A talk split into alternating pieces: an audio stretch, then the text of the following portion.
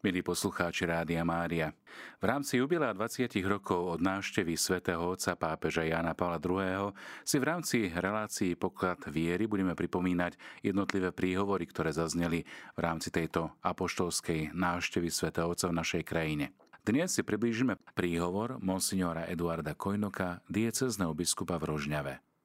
Vrele milovaný svätý Otec, naplnený radosťou v našich srdciach, je mi veľkou cťou privítať vás v našej rožňavskej diecéze.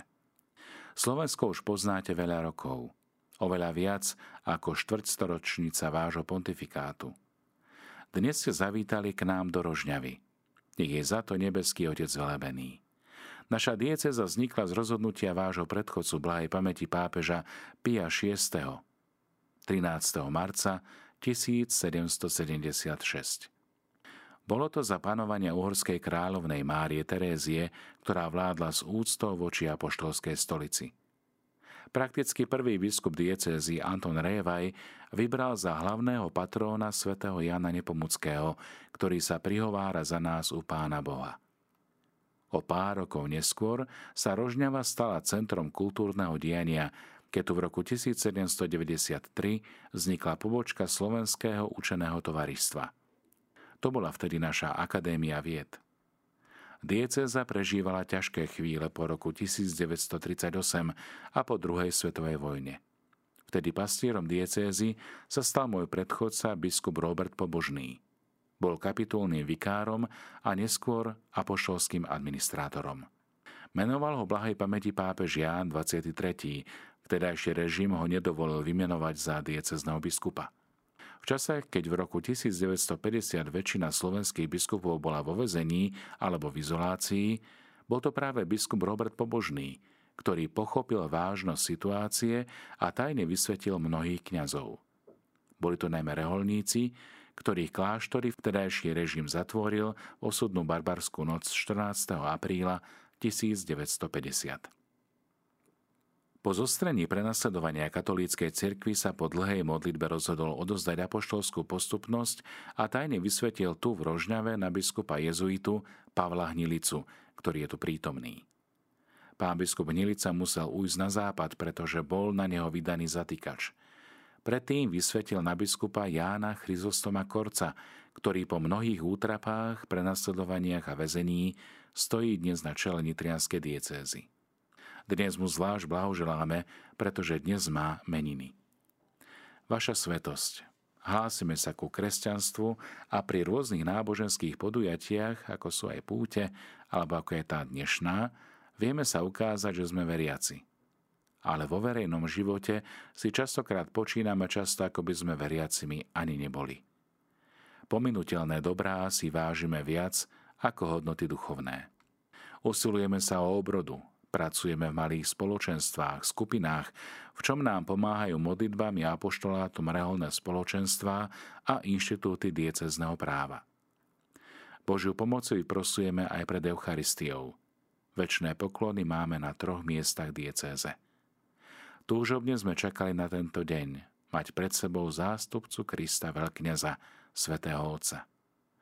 To nás pohýňalo pripraviť sa aj duchovne na toto stretnutie, aby vaše slová, Svetý Oče, padli do úrodnej pôdy. Po celej dieceze prebiehali rôzne náboženské podujatia zamerané na dôstojné privítanie vašej svetosti. Rado sa sme spievali, spievame a aj budeme spievať Žijú Bože Otca Svetého, námestníka Kristovho. Srdečne vás, drahý náš Svetý Otec, vítame. Príhovor svätého otca Jana Pavla II. počas svätej Omší v Rožňave. Prosím vás, bratia, aby ste žili dôstojne podľa povolania, ktorého sa vám dostalo.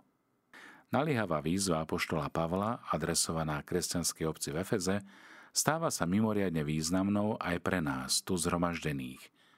Každému veriacemu pri rôznorodosti povolaní a chariziem je zverená úloha byť učeníkom a zároveň aj apoštolom – učeníkom, ktorý skromne a pozorne počúva spasiteľné slovo a apoštolom, ktorý vydáva horlivé svedectvo svojim životom podľa Kristovho Evanília.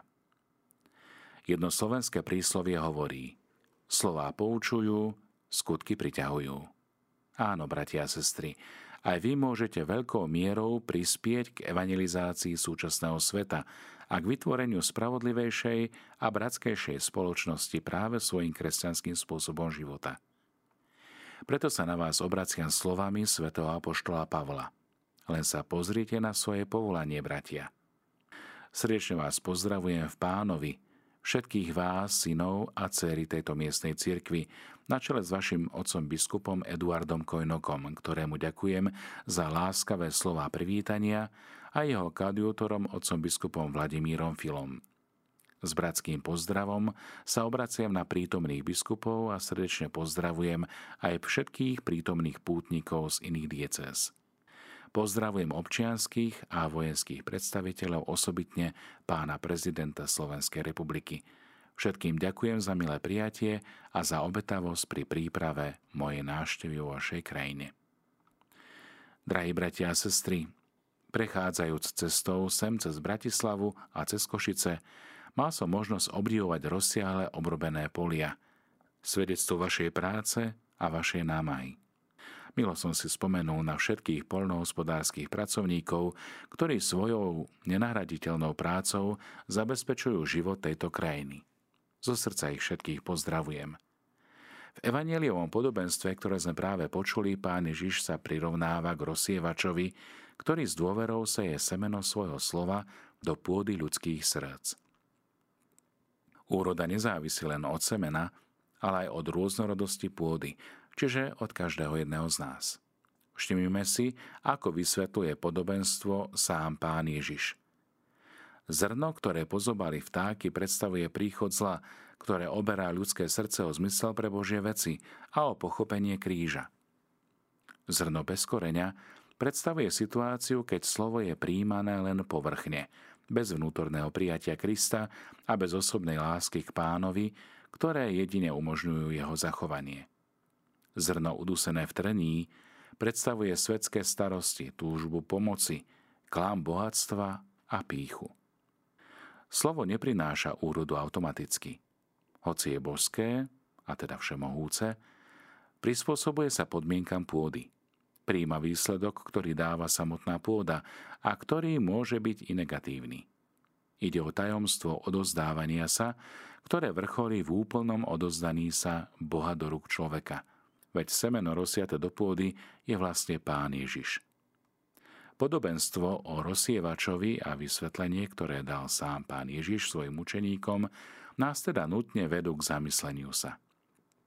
Drahí bratia a sestry, my sme tou pôdou, do ktorej pán neúnavne seje semeno svojho slova a svojej lásky. V akom duchu ho príjmame? Alebo akú úrodu prinášame? Svetý Ján Chryzostom, ktorého spomienku dnes slávime, píše Mám zo sebou jeho slovo. Ono je mojou palicou, ono je mojou istotou. Ono je mojou pevnosťou a ochranou.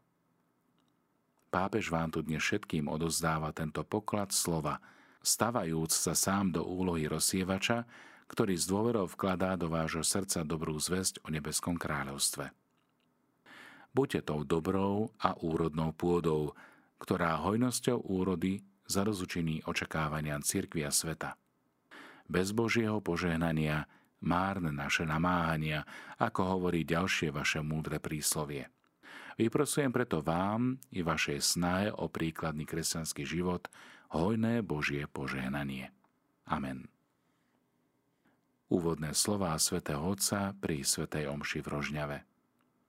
Milovaní bratia a sestry, spomienka na svätého Jána Chryzostoma, ktorú dnes slávime, ideálne spája cirke východu a západu, ktoré ho uctievajú ako otca a učiteľa cirkvy milosti a v pokoji Ducha Svetého pozdravujem duchovných otcov a veriacich z diecézy Rožňava, ktorí sa zhromaždili pri relikviách svätého Neita, rímskeho vojaka a mučeníka pre Krista. Obou svetkom pravdy a Kristovej milosti uprostred utrpení, zanietený a múdry hlásateľ slova, vysluhovateľ a služobník eucharistického tajomstva, otec chudobných a obranca bezmocných. Eucharistická slávnosť nech urobí aj nás odvážnymi svetkami jednoty cirkvy, synmi a dcerami jedného Otca, nášho pána Ježiša Krista, v jednote viery, krstu a milosti.